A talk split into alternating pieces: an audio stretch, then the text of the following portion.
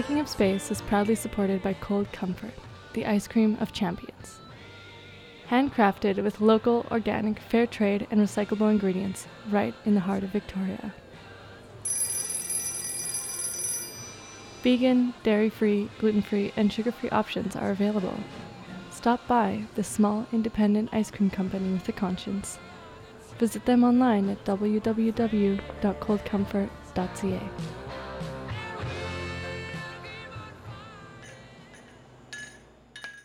This podcast is made out of CFUV 101.9 in Victoria, on the traditional and unceded territories of the Songhees and WSÁNEĆ peoples. Hello! You're listening to Taking Up Space, a program highlighting conversations on feminism from an intersectional lens. And I'm your host, Ann-Bernice Thomas. Today's episode features conversations on indigeneity, Indigenous resilience, and Indigenous feminism. Our panelists, who each come from different parts of Turtle Island, are here to share their experiences of living as Indigenous persons in present day Canada. All right, let's get started.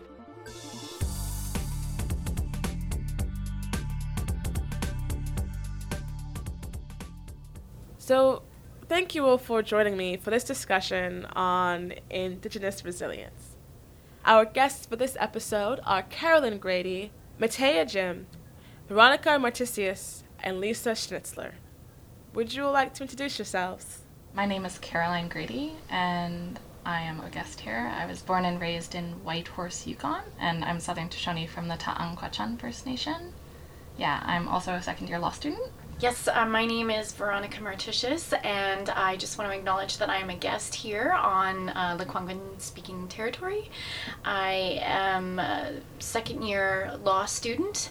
I come from uh, Brantford, Ontario. That's where I was born and raised. I'm Mo- uh, Mohawk of the Six Nations of the Grand River on my mother's side, also British, and on my father's side, I'm Lithuanian and German. I'm very happy to be here. Thank you for having me. My name is Lisa. Um, I'm a third year student here at UVic, and I'm studying Indigenous Studies and English. I am also a visitor on this territory. I spent most of my life on Okanagan territory as well, but I'm Cree on my dad's side and French on my mom's from Cree from Meadow Lake, Saskatchewan. Um, my name is Mataya Jim. Um, ȻESTÁNIYE Dunisnet. Uh, My indigenous name is ȻESTÁNIYE. I am W̱SÁNEĆ. I also have ties to Didi Dot and Penelakut through my mom's side. I am, I guess I'm a fourth year sociology student, social justice studies minor. And yeah, thank you for having me here. I'm super excited. So, as Indigenous persons from all over Turtle Island, can you tell me what being Indigenous means to you? Oh. um, for me, like this has really evolved for me in the past couple of years since I've been at UVic. Um, my dad was adopted in the 60s, so we had little to no connection with my Indigenous side, I guess. And um, I, in high school and in public school, I really found that the school would only contact me as an Indigenous student to make sure I wasn't failing, which really like brought me down in my perspective of what it meant to be Indigenous. And then when I came to UVic and visiting like the First Peoples House and taking Indigenous studies, I realized that a lot of people had the same experience as me, um, like being disconnected. And I've really learned how wonderful and powerful it is to be Indigenous. So, yeah, I'm kind of on that journey right now of reconnecting, which I'm really happy about. Uh, yeah, I, I, if I could echo that, being Indigenous to me, it's it's very much been a process. I've always known I'm Mohawk. I'm a fifth great granddaughter of Thayendanegea Joseph Brant. Um, Brantford is named after him, and I've always been very proud of that connection, my my lineage. But growing up in Brantford, I definitely was exposed to a lot of racism, so it hasn't always meant good things for me to be Indigenous. And I definitely struggled with feeling ashamed, uh, embarrassed. in high school in particular, I didn't really want to engage. There was a group of Indigenous students because there were a number of students um, at my high school from Six Nations, and and I I was close with them, but I never wanted to participate um, in anything going on with the um, Aboriginal Students Club. And um, after high school, I went off to university and um, I became very interested in criminology. And then I started working for Victim Services of Brant, and a number of my clients were from Six Nations or Indigenous peoples living in, in Brantford.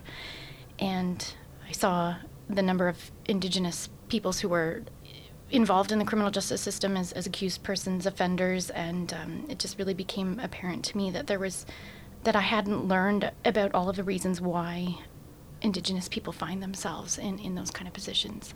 That was sort of left out of my education.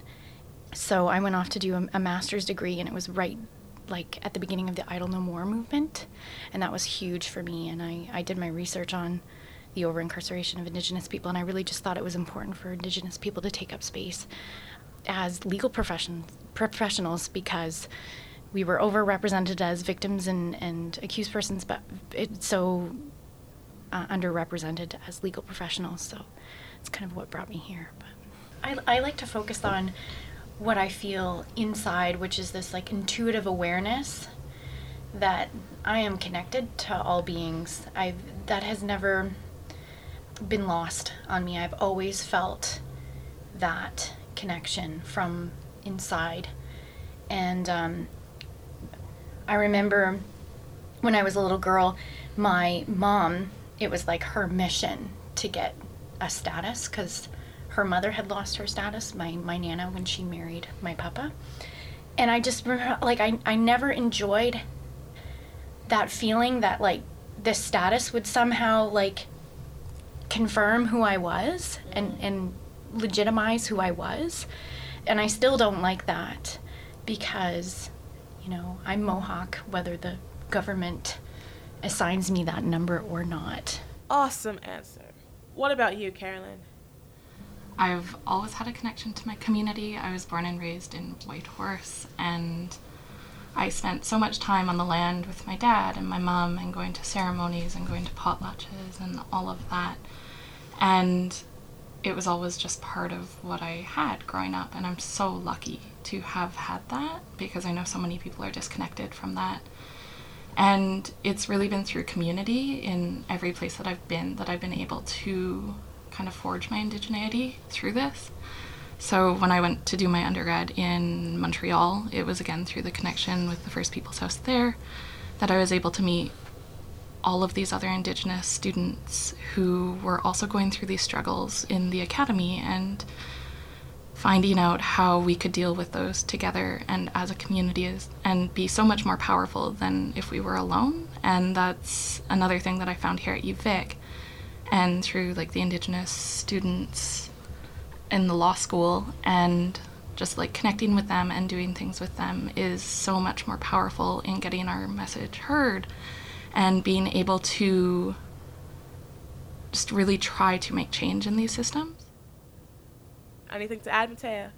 Um, I think there are so many ways to be Indigenous, and um, I think it took me a while to um, kind of gain the understanding um, because growing up and being a child, I think just anybody, you start with yourself, right? And so as a child, what being Indigenous meant to me and my own indigeneity was based on being a First Nations girl.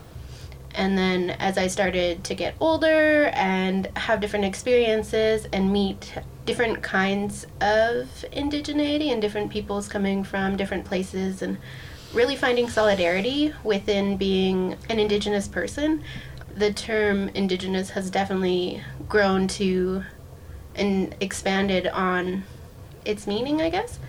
Um, so there's definitely within the term indigenous, there's I think there's a lot of power within that word. There's solidarity, there's community, there's identity. And there's also a lot of um, history that goes along with that as well, I think. I think everybody has mentioned kind of how just colonial histories has affected them and has really been a part of their journey in finding their own indigeneity. And I guess I can definitely see that with what indigeneity means to me. And yeah. All right, so can you explain how indigeneity is present in your life and work? I think because a lot of my own indigeneity is based in community and family and my teachings and things like that. Indigeneity shows up in actually a lot of amazing ways. My daughter, for example, is on a U10 girls soccer team made up of all indigenous girls. And many of the girls on this team, they're in the language revitalization program for SENĆOŦEN in the peninsula. So it's amazing to see these girls, and we get to see them every week at practices and on the field, and, and many of these girls are family too. So you just see them all the time, and it's it's just amazing to be with each other as family, as community, cheering these young people on as they give it their all and like yelling on the field, you know, just it, run, or um, whatever. And it's been a great place of learning for me as well so that's one of the ways that my indigeneity just comes up in daily life and like i said a big part of what being indigenous to me is is my community and my family and being able to see different teachings come out in different ways in i guess not just in traditional places or in the home but out in i guess off reserve in the greater community and outside of school i guess that's where it's most present for me, which is an amazing experience. Thank you for touching on the positive, Mataya. And I would just like to express that for me, I'm the co chair of our Indigenous Law Students Association at the law school. And we have an incredible group, and I'm so grateful to be among all of my wonderful, strong Indigenous student body. We're like a family, and for me, being so far away from home, that's been wonderful. And even though these injustices are continually being perpetuated against our relations, the strength and the commitment and the vulnerability that this group of people has shown has just been such a source of strength for me in my indigeneity and and we we've come together and we've we held a we held a sit-in on Monday uh, and a protest at the law school because we think it's important to bring the protest back to the law school and to let people know that we're here. And um, when the administration, you know, wants to bring in TRC lessons and stuff like that, like that, what you know, what what we're learning isn't external to the law school. Like there is an, a community of Indigenous students at the law school who are being impacted by what's happening, but that we're we're here to to challenge the status quo and, and to do what we can to to change things. Um, that's our responsibility to send that message to other Indigenous folks, Indigenous youth in particular, aspiring lawyers. So, and and I'm also very grateful that. Uh, UVic Law has a co op program, and right now I'm doing a co op term with the Indigenous Law Research Unit.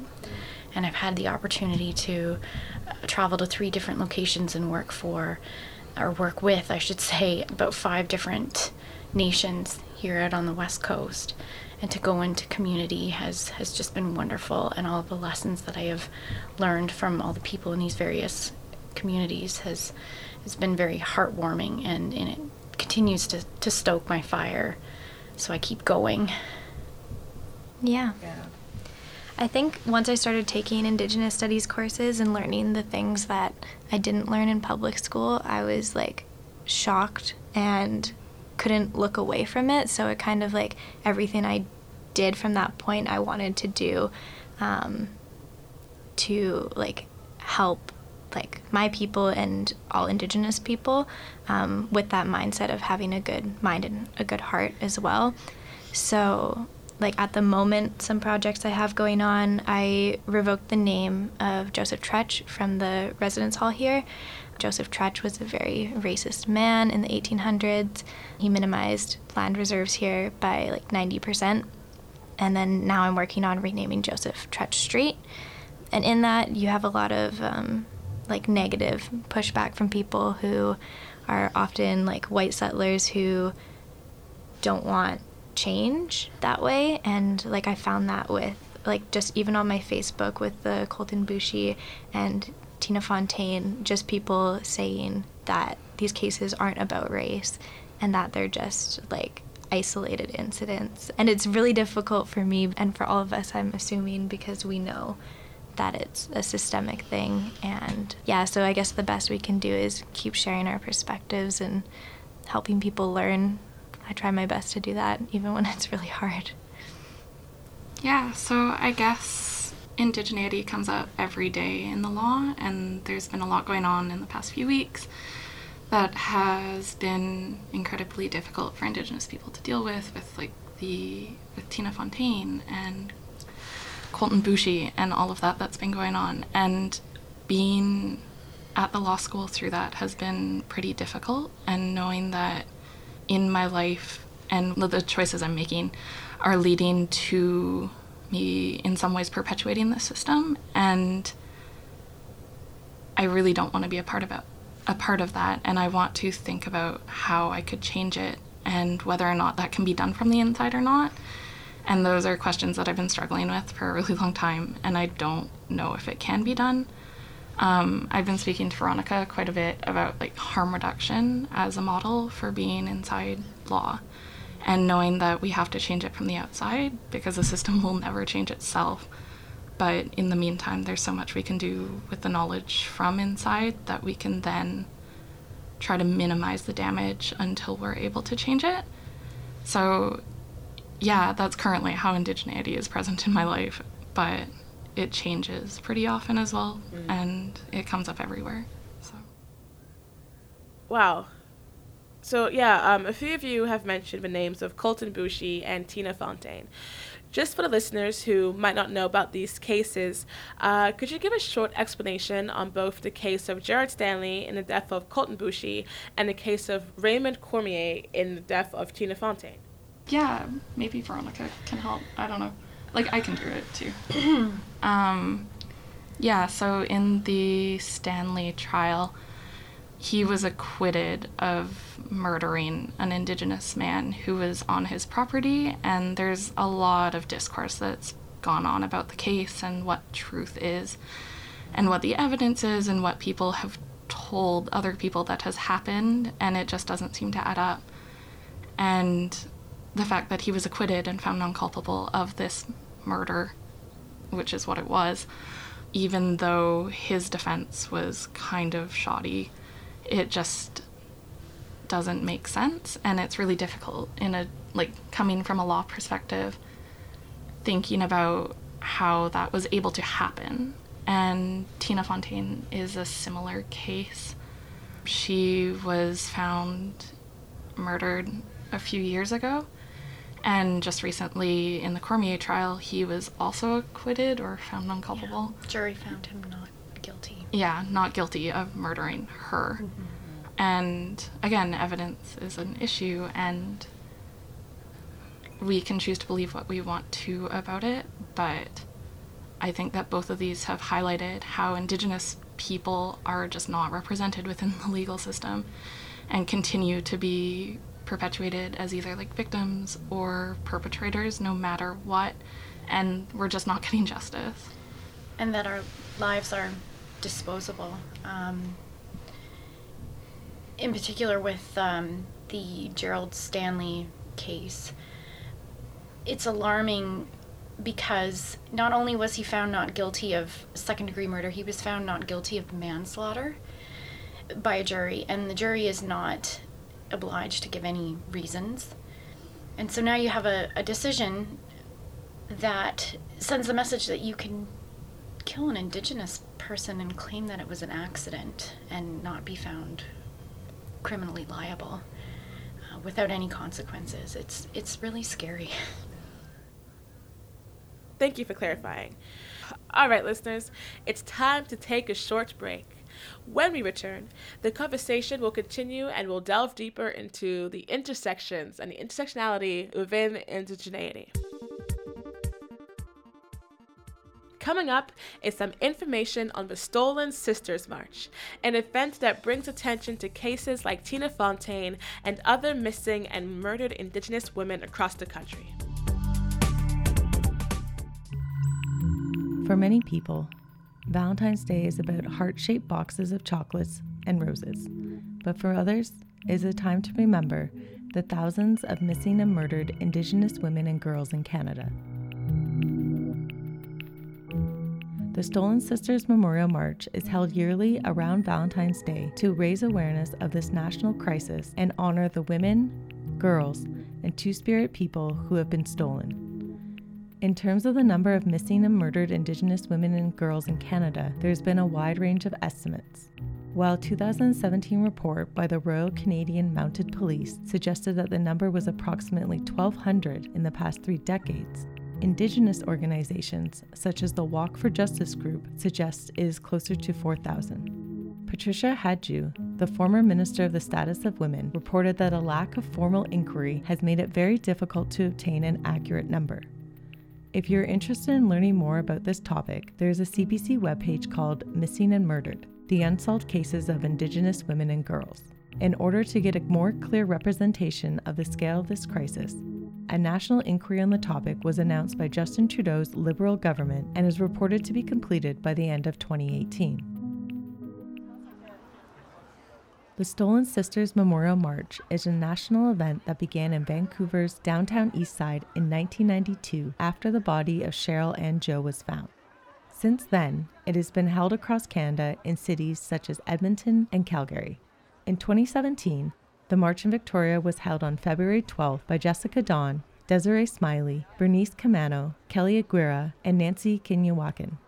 It was located on Pandora Avenue and Quadra on the unceded traditional territories of the Lekwungen communities, Songhees, and Esquimalt First Nations. During the event, there are prayers, songs, and food is shared. If you're interested in participating in the march, more information is being posted on the Facebook page Stolen Sisters Memorial March Victoria. If you decide to go to the march, it is crucial to remember that only Indigenous women will be at the front of the march but others are welcome to follow behind them. In addition, photographs are not allowed without the permission of the people in the pictures. Finally, signs of the missing and murdered are only to be held by their family members.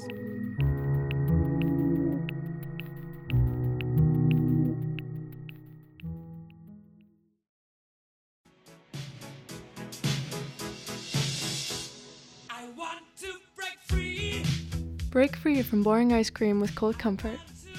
Cold Comfort is a small, independent ice cream company right here in Victoria, with over 400 different handcrafted ice cream flavors inspired by everything from local fruit to local beer. Curiously flavored and locally made, they've been doing whatever the hell they feel like since 2010. Head on down and treat your taste buds today. Check them out at www.coldcomfort.ca.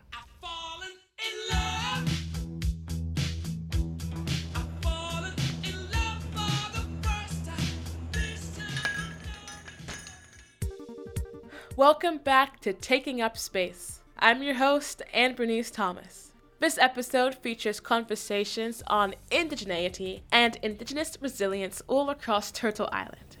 I'm joined by Carolyn Grady, Mataya Jim, Veronica Martisius, and Lisa Schnitzler. Okay, so I was uh, I was wondering to continue this conversation, um, Indigenous feminism what does that mean to you? And how does Indigenous feminism appear in each of your lives? Well, hmm, I think what best explains this for me is just how I see uh, Indigenous feminist kind of ideas or things playing out in my life. So, just as an adult, I've been lucky enough to have so many just strong Indigenous women as mentors and that which I think a big part of feminism is is to have a sense of solidarity among women and these positive relationships to help each other grow. And having these relationships with um, these indigenous women, whether they're my mentors or my family or both, I guess, has been amazing just to see their strength and have their encouragement. And I believe that's a big part of Indigenous feminism, and it's just amazingly impactful, I guess. Thank you for sharing. Lisa? Um, for most of my papers, when my professors say you can write about anything, I end up writing about Indigenous women and all different kinds of things within that realm. And throughout my life, I've learned so much about the strength and intelligence that Indigenous women hold. And I really look up to the women who are leading those acts of resistance because they they have been on the front lines and they have been doing so much to protect their nations. And I think that everything we can do to highlight that and highlight the importance of Indigenous women is so important because in the past, research has been really detrimental to that. And in the past, feminism has been primarily like white women. So I think we're at a time where it's becoming more intersectional and we can start valuing all different kinds of women. And for me, that's focusing on Indigenous women and the role they can play in their communities and what we can learn from them as well. Yeah, I definitely agree with both of what you guys are saying. And again, I've been so lucky to have so many wonderful women as role models in my life, and my grandmas, and all of that. And yeah, just learning about these and learning about all of the ways that Indigenous societies across Canada did things differently from what we're currently doing and how women were valued as decision makers and spokespeople and like across Canada we valued women in varying ways and like it nothing is ever perfect and we can always like change with the future and with our current ideas and values but I think that's a lens that is really valuable to look at feminism from is just the power that women did have and can have and the impacts that they can have on community while at the same time not tearing down men in any way but like realizing the harms that the heteropatriarchy has had on women of like all women basically and intersectionality is super important and just like coming together as women who have been impacted by this heteropatriarchy and settler colonialism and find a way to kind of move forward with that knowledge in hand. Yeah, um, we have to build each other up, not tear each other down, call each other in, not call each other out. Um, and this conversation just reminds me of my great grandmother, Ethel Brant Monture, and I've pulled up a picture to assist me here. But back in the 1960s, there was this commission on bilingualism and biculturalism. Um, and this was in response to a group of francophones who felt that they were going to lose their language. So this this commission uh, went on a cross country tour and the commission listened to submissions and, and, and basically it was about whether canadians felt it was important to speak both french and english and my great grandmother stood up and reminded all of them that not everyone in canada was french or english. And for me I, I i carry that with me. I hold on to that because i think my god like that she's so brave. Like back in the 1960s to stand up and remind everyone that, you know, this is um, a multi juridical society um, and with many indigenous nations and languages, and, and to remind them of that, whether or not any, I don't think anything much came out of it, but carry that with me. Great. Well, how do these teachings and viewpoints shape your understanding of gender? From what I've learned in some of my courses, Indigenous peoples continue to practice traditional ways that didn't have that strict gender binary that we, we have today. So I think it's worth just bringing up that there are like two spirit peoples who have been totally underrepresented in research and all of that who are also impacted the same way that women and Indigenous men are, but it's taught me that women can do great things that men can do. And in the past, people had to learn both ways of like, there were things that men did and things that women did, but if someone couldn't do it, the woman would step in and just like finding that equality within traditional teachings and not following that like heteronormative binary that we unfortunately have in our society today. I think because so many of the I do have so many strong women in my life and mentors and things like that.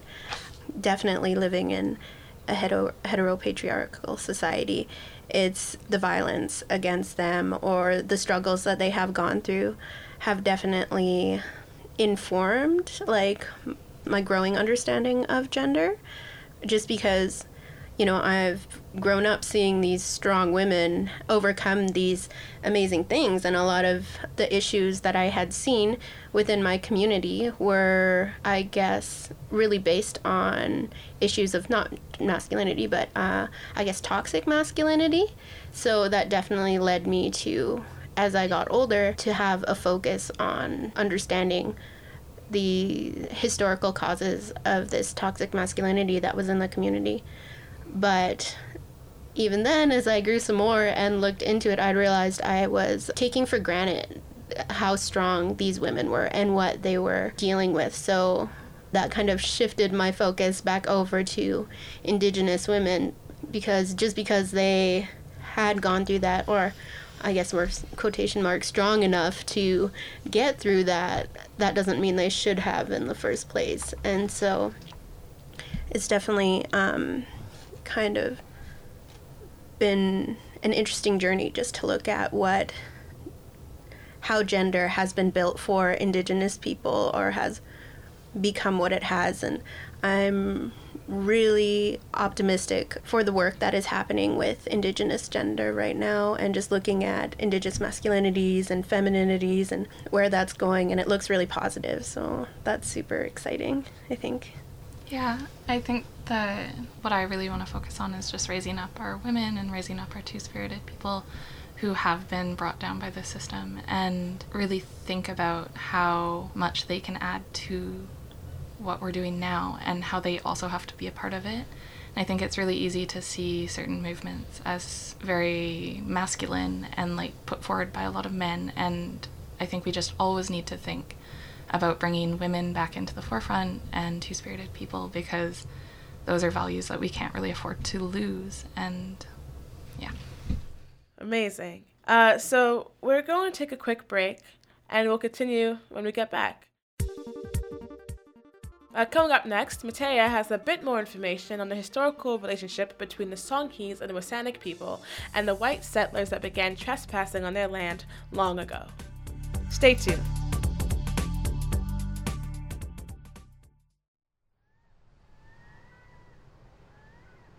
I would like to start off by acknowledging the beautiful unceded territory of the Lekwungen speaking and W̱SÁNEĆ peoples who are and have been the caretakers of this land since time immemorial. I would also like to start off by introducing myself. Uh, my name is ȻESTÁNIYE, and I am W̱SÁNEĆ. I also have ties to Penelakut and Dididot through my mom, and my name is, it comes from my mother's side as well. I just wanted to share a little bit of knowledge about local indigenous people that has been shared with me, just to give you guys a bit of an introduction. I feel this is important to acknowledge this because I'm not an elder, nor have I been elected to speak on behalf of anyone. This is just me giving my voice and sharing some of the knowledge that has been shared with me.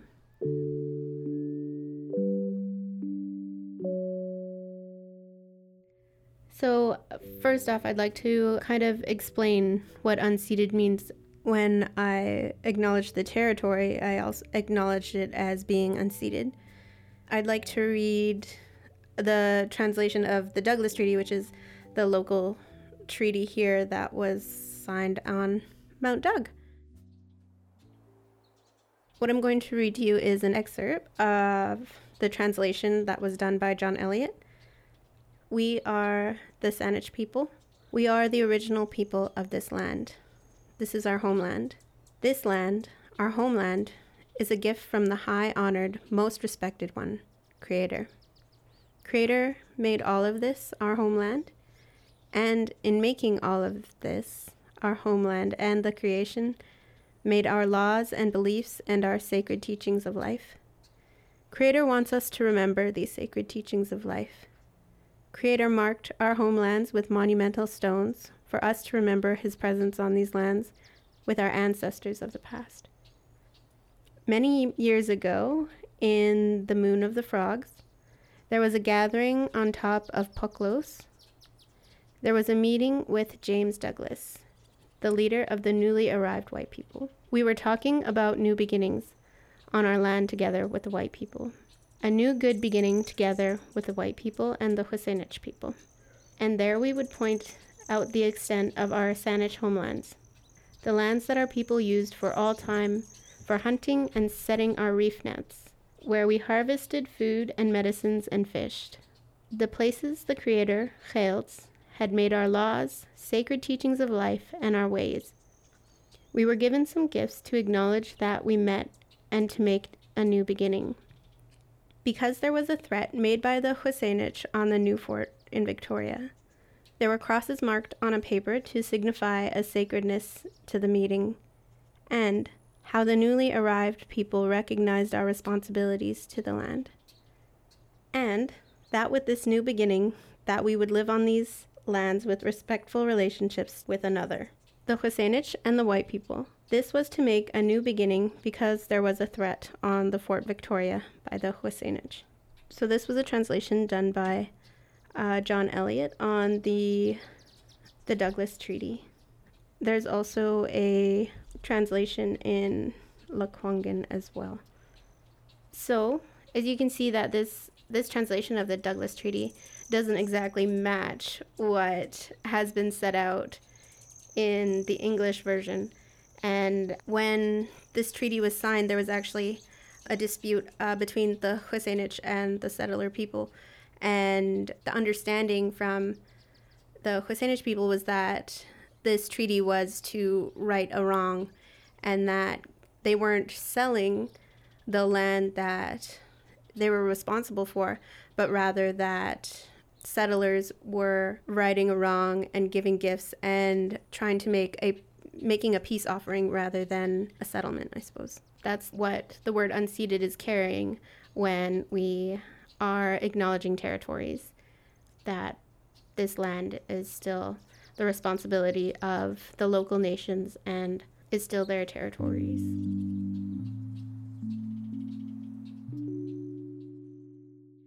Believe as Indigenous peoples, we are in a time of resurgence.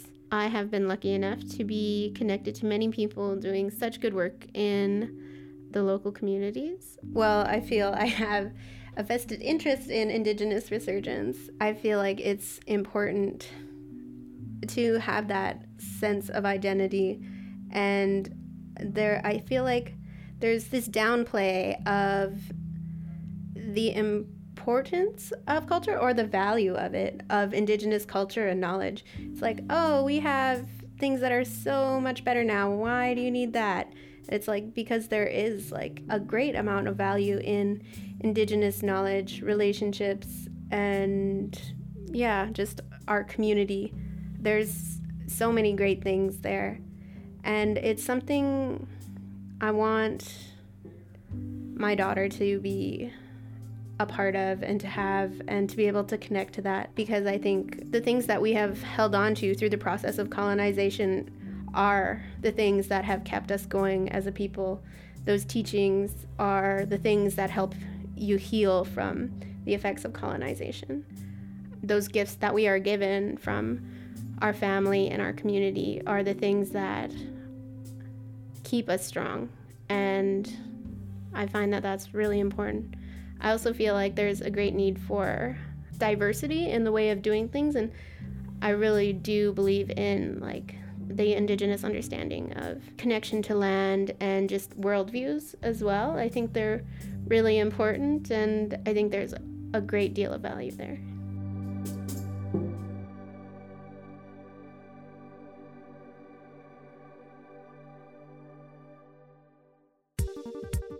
All right, welcome back to Taking Up Space. I'm your host, Ann-Bernice Thomas. In this episode, I'm joined by Carolyn Grady, Mataya Jim, Veronica Martisius, and Lisa Schnitzler to speak about indigeneity and indigenous resilience. So, uh, the last thing we were talking about or heard about uh, was the history of the Songhees and W̱SÁNEĆ territory. Uh, really was really interesting, and Mataya, you talked a, a, little bit about displacement, and I'd love to like look into that more. So really, like all of colonial history uh, involved white settlers displacing indigenous folks from their traditional lands and setting up the reserve system, uh, which is still in place today. Uh, so how is this type of displacement, uh, the reserve system, and living off or on the reserve affected your community and personal life as an indigenous person? Uh, Mataya, let's start with you. Well, I grew up on the reserve. I think I didn't live off reserve until I was 10. So actually, I had an, an amazing time uh, growing up on reserve just to be. And it wasn't because it was reserve, obviously. It was just more just because I was with family and community. And we were very free as children just to, like, we would go to the beach, we would go bike riding, we would just explore in the forest. And it wasn't, we were very free children just because there was always an adult or a family member somewhere close by. And you know if you were doing something that you shouldn't have been you know they would come and tell you not to do that or like your parents would know by the time you got home. So um, it was an amazing experience. And definitely that has really i guess those experiences have shaped my experience of being displaced from the traditional lands because right now I'm also I'm living on campus, which is the traditional territory of the W̱SÁNEĆ and the Lekwungen speaking people. And even though I am in my traditional territories, it's a much different experience than when I was living on reserve. I was next door was where lived my uncles and then my other uncle and then my other uncle, then my aunt, and then at the top was my grandma. And like my daughter would just she would just go over to, you know, her cousin's house and they would play and I was never worried about her and like she would always just call and it's just a an amazing sense of community but now that we're out out here, you definitely feel that displacement much more. Just because, yeah, even though I am in my traditional territories, it's like it's a, a totally different experience from being away from community. And I guess that's where I have felt it the most. I think that the displacement has definitely affected my community in just like our ways of being and ways of learning and ways of knowing and ways of just doing. Just because, like, whether it's hunting or traveling or doing this where there's just like such a disconnect and so many knowledges that aren't being passed down as they would have before just because there's limited opportunity to be able to engage in those types of things. And some of it is just like not being able to engage with the land as we used to whether that's gathering foods or medicines and stuff. And like that i think that definitely affects my community quite a bit just because it's just doing those processes where you're building those relationships and building those knowledges and just sharing and not having that because of the disconnection from traditional lands has i think definitely affected them in a really big way. I think i'll let somebody else take it from here.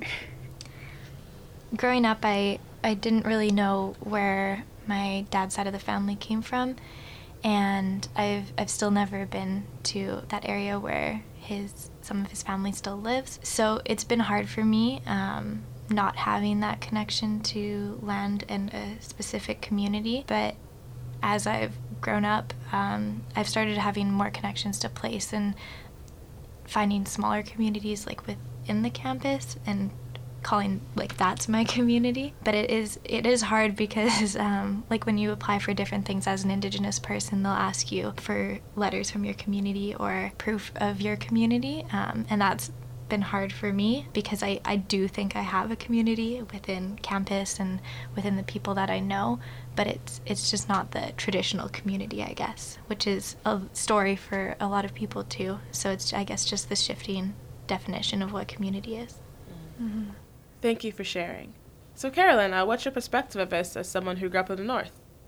growing up in the north, I think that I had a bit of a different experience than a lot of other people because we do still have a lot of empty space and land. And it's not like not all of it is held by indigenous peoples, but and like most of it is not, but there is just still the space and I grew up fishing with my dad and he lived on reserve. It's kind of a different type of reserve than a lot of other people see, but being able to be out on the land and go hunting and fishing and just really spend time there has been so valuable to me and that is where a lot of my community was rooted and again like my aunts lived around there and we were just always able to be around family and community and yeah i think that it's really valuable in having moved away from the north like i always plan on going back but to build up these communities in all of the places I go and be able to be with people who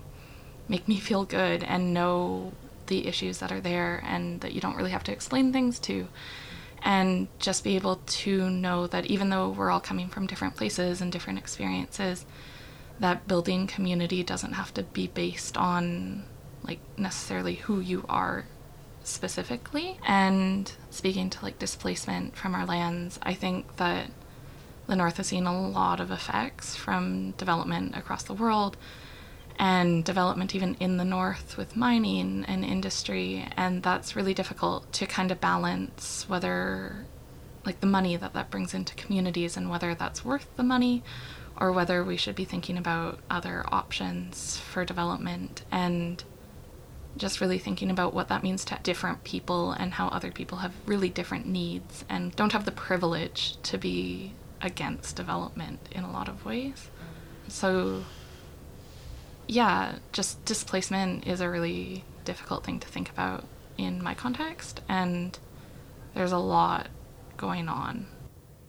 Yeah, it's um, definitely had a huge impact on, on me and my family. I think the Haudenosaunee Six Nations were displaced after the American Revolution. After the American Revolution, um, the well, it was the Five Nations and then it was the Six Nations when Tuscarora joined in, but they moved up and they were deeded a tract of land along the Grand River um, in, in what is known as Upper Canada, at the time was Upper Canada. So six miles on either side of the Grand. I think this was in like 1784 or something like that. And now it's been like whittled down to the Six Nations Reserve. Like growing up in Brantford, which is just outside of Six Nations, I mean, uh, we had our connections to, to, to the reserve. I would go with my family. We would go visit my auntie Flo or my aunt Rita. But I always felt this this disconnect, real and imaginary. I always felt like if I wanted to go back, I don't know if I would be welcomed. But then you, it's hard to it's hard to explain. But I think a lot of people who have grown up in that area but off reserve have felt disconnected and maybe that we wouldn't necessarily be welcomed back in because of government policies that have split us all up and have stripped us of our identity and it's created a lot of tension among in- indigenous people which is really unfortunate but i've always felt a connection to to the grand river and i've always really enjoyed my time down by the river and so i'm i'm, I'm happy to have that and and like i said i've got my family uh, Indigenous law student family here at, at UVic, but always certainly very happy to go back home. I always feel that calling to head back to the river. So we've all uh, you've all mentioned you know community and mentors and family, um, in almost all of your other answers. So just to like really delve into that one as well, I, I really would love to know what role does community play in healing and thriving in a settler colonial society. I think coming from we're all working within like Western institutions. So I think it's really important to have some sense of community um, within the school. For me, it's like at the First People's House. I was working in there the other day, and this girl I've never met before started a conversation, and immediately we got into like our background and just talking about like how in some scenarios, like for me, I have lighter skin, so either I am too white in some indigenous settings or too indigenous in some white settings. So it's just like it normalizes the experience that other people have as well, which I think has been really helpful for me because it doesn't make me feel like I'm alone in any situation. And also, the community here, the elders and residents, like blow my mind every time I speak to them. They really help me guide my pathway to like really valuing my indigenous identity and like healing and surviving and seeing it in such like a positive light. I think the role of community is super important and yeah, I've touched on it before, but like it's so important to connect to the people who you're around regardless of if it's your community or not. You can always build community. And I think that like in the past couple days we've been having conversations with other law schools across Canada about what we want to do in reaction to certain things that have happened and how we want to build each other up across Canada and even building those larger communities has been so positive and important. And yeah we it's just so important to realize that we can't do this alone and that anybody who has been impacted by settler colonialism needs to work together to dismantle this system and realize that it's not serving us and this is not a system that was built for us and we need to change that together and that's the only way we're going to be able to do it is if we all work together and share our resources and share our learning and our knowledge and move forward together. I think within my own community, a big part of surviving and healing and thriving, I think there's definitely a big role for just cultural practices and just different f- familial ties. And I just uh, the thing that I really did want to concentrate on was just cultural practices because I've heard so many times a lot of people well like why do you still do that? There's no point in it or there's the what is the worth of still doing that? Like live in the now you know? But I just want to reiterate that there is so much value in that and that it does play a big part in surviving and healing and thriving and living and there are so many traditional things, definitely within my community, that play a big role in all of these things. And yeah, that I just wanted to say that it does have value and that's a big part of it. And there is so much to be learned and understood from these practices this is not just a settler colonial society. We, as Indigenous people, don't just exist within this settler colonial society. Our societies are vibrant, our Indigenous communities, our Indigenous nations, they're vibrant. And we can't, I don't want that to be lost on anyone. And I think for me as a like a biracial person it's a i see myself as a bridge builder to to bridge that gap we are all living on this land together. And um, just gonna say uh, my involvement with the Indigenous Law Students Society uh, or Association, I should say, at uh, the Faculty of Law has really been instrumental in as I move down this path to not forget that and that there is tremendous value in Indigenous law and my work with the Indigenous Law Research Unit in, in helping communities realize and revitalize their laws is going to be so important moving forward. Yeah, to recognize that, yeah, this isn't just a settler colonial society. That's a great point, Veronica. Well, before we start to uh, head out, is there anything you'd like to leave the listeners thinking about? Any last comments or questions or thoughts to keep them percolating? I guess what I want to say is that like I'm not an expert and every single day of my life I continue learning and I'm learning from everyone I talk to and the conversations here we're all bringing up such good things and realizing that there's not one approach to this and that we all have to do what feels right but in that all have the same goal of trying to get the system changed and get it working for us in really important ways. And I think that the most important thing is just to learn from each other and continue learning in every aspect of our life. Mm, yeah, I wanted to definitely acknowledge um, the diversity here on the panel and just the diversity of indigeneity that is out there and just the different works that people are doing and how they do it and um, just how we incorporate this in our daily life and lives. And I just wanted to show my appreciation to all of you for your words that you've shared and your experiences for sure. And definitely say that I appreciate the work that you're doing the path that you're on, I guess. You know what? Yeah, um, we are diverse, but we also have to recognize that we have so much more in common than we do different. And I mean, this is the work, and we can only do this work if we allow ourselves to be who we are, to speak our truth, to listen to one another, to take the time to understand each other. I personally, like, I don't think I've ever been asked any of these questions before, and I just want to say thank you to everybody for getting to know me. Um, one thing I wanted to add for for the viewers, or uh, not viewers, or I wish um, audience, um, just some resources about some of the things we talked about, some films that I've really enjoyed. Christine Welsh made a film called Finding Dawn, in which she talks about missing murdered Indigenous women, particularly from the Lower Mainland, and follows a specific story of Dawn. Christine Welsh was a professor here, and she's an elder in residence now, and it is such an important story and is still relevant, even though it was made quite a while ago. Um, another film that talks about the over incarceration and under protection of Indigenous men is called Two Worlds Collide, and both of those films are on the National Film Board website for free, and they're kind of short, so it'll be good.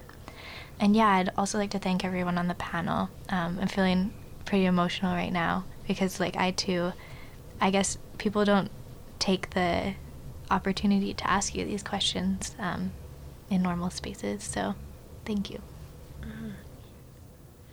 And that concludes our episode for today. Uh, thank you so much to Carolyn, Mataya, Veronica, and Lisa for coming in to speak with us. If you want to know more about the Indigenous Law Research Unit, uh, please head to www.uvic.ca.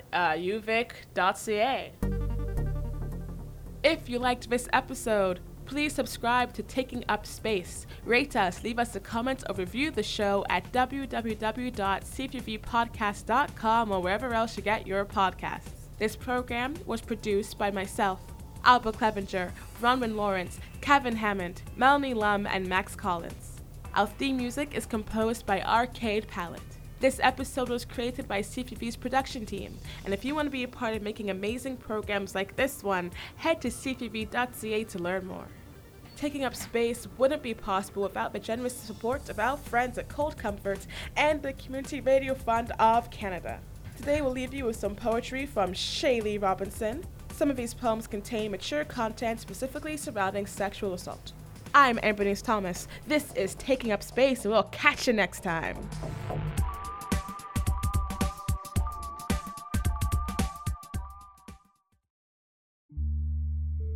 Aitsquil and the Shaylee Tanitsa Laikson at Tataka, Haichka Sian Lakongan Tamuch, Haitsepka Lakongan Mustimuch, my name is Shayli Robinson. I come from the Chieftain Thomas family of the Lyackson First Nation, and I'd just like to take a moment to thank the Lekwungen people and their beautiful land as we're here on their unceded territory today. I have been doing spoken word poetry for about seven years now, and I'm the executive director of the Victoria Poetry Project. Uh, we have shows every single Wednesday at Cafe Fantastico in Quadra Village. Check us out. You can find us on Facebook or online. And I'd like to share a few poems with you.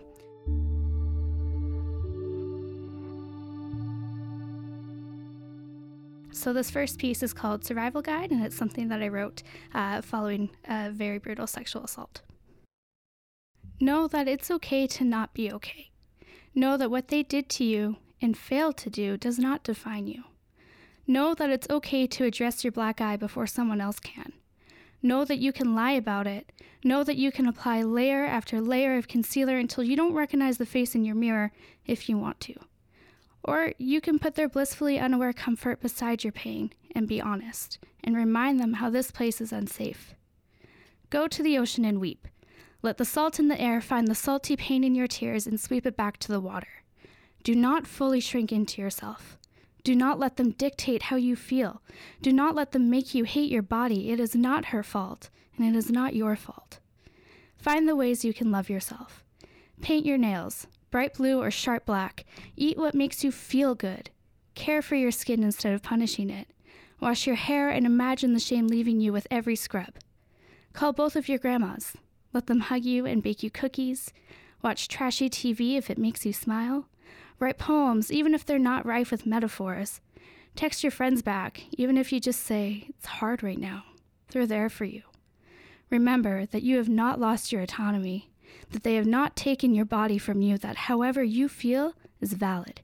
And one day it will hurt less and less, and you can forget if it helps, but you don't have to.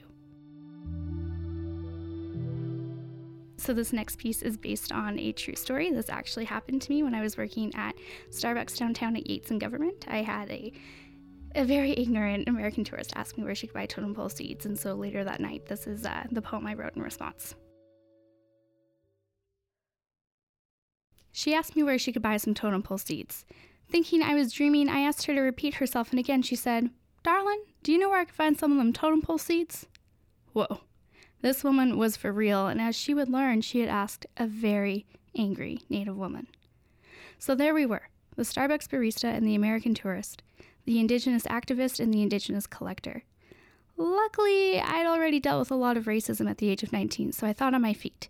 I grabbed one of the many tourist maps we kept behind the counter and traced a route for her, a long and winding one which ended at the Ross Bay Cemetery.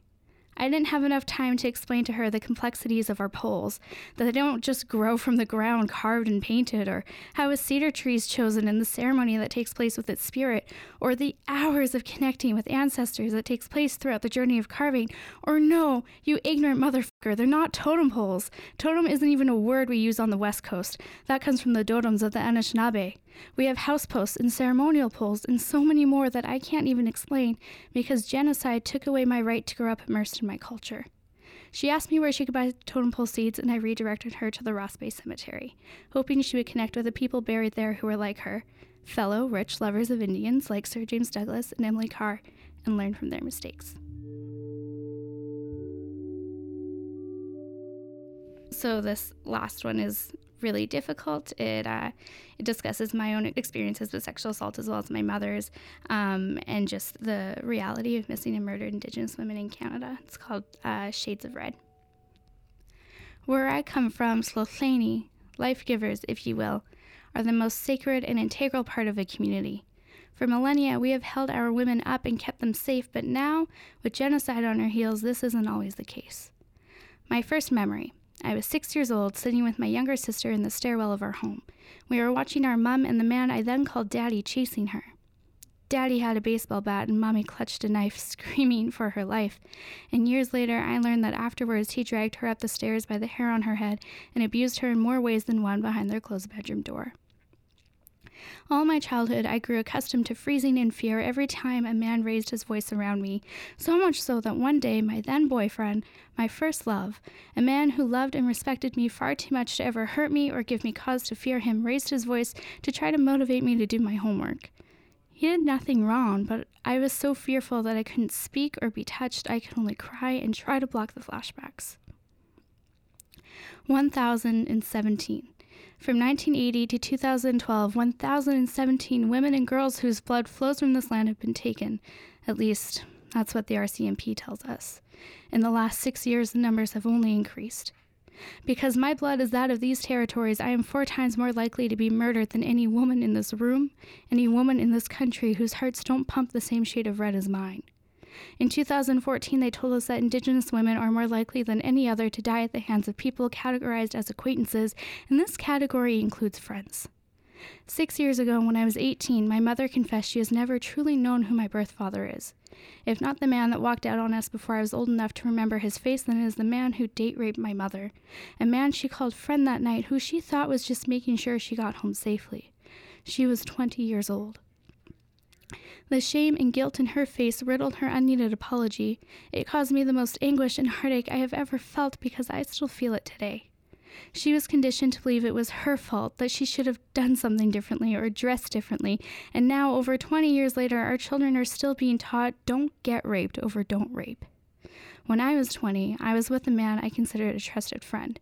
He had tried to get between my sheets before, but had always stopped and respected when I said no.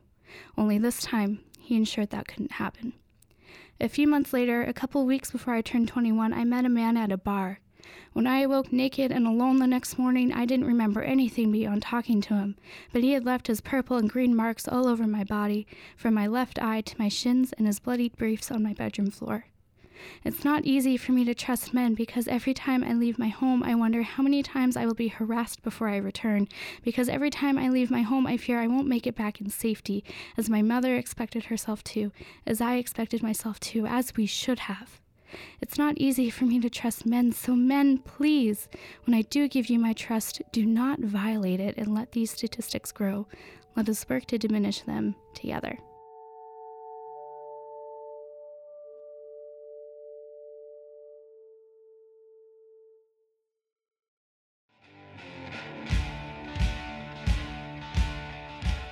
Cold Comfort is an ice cream store with a conscience.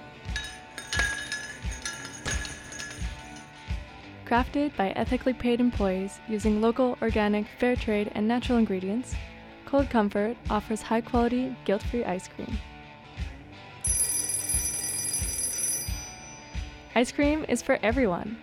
They make dairy free, vegan, and sugar free options, as well as gluten free ice cream sandwiches. Now that's some ice cream I can get behind. Find out more at www.coldcomfort.ca.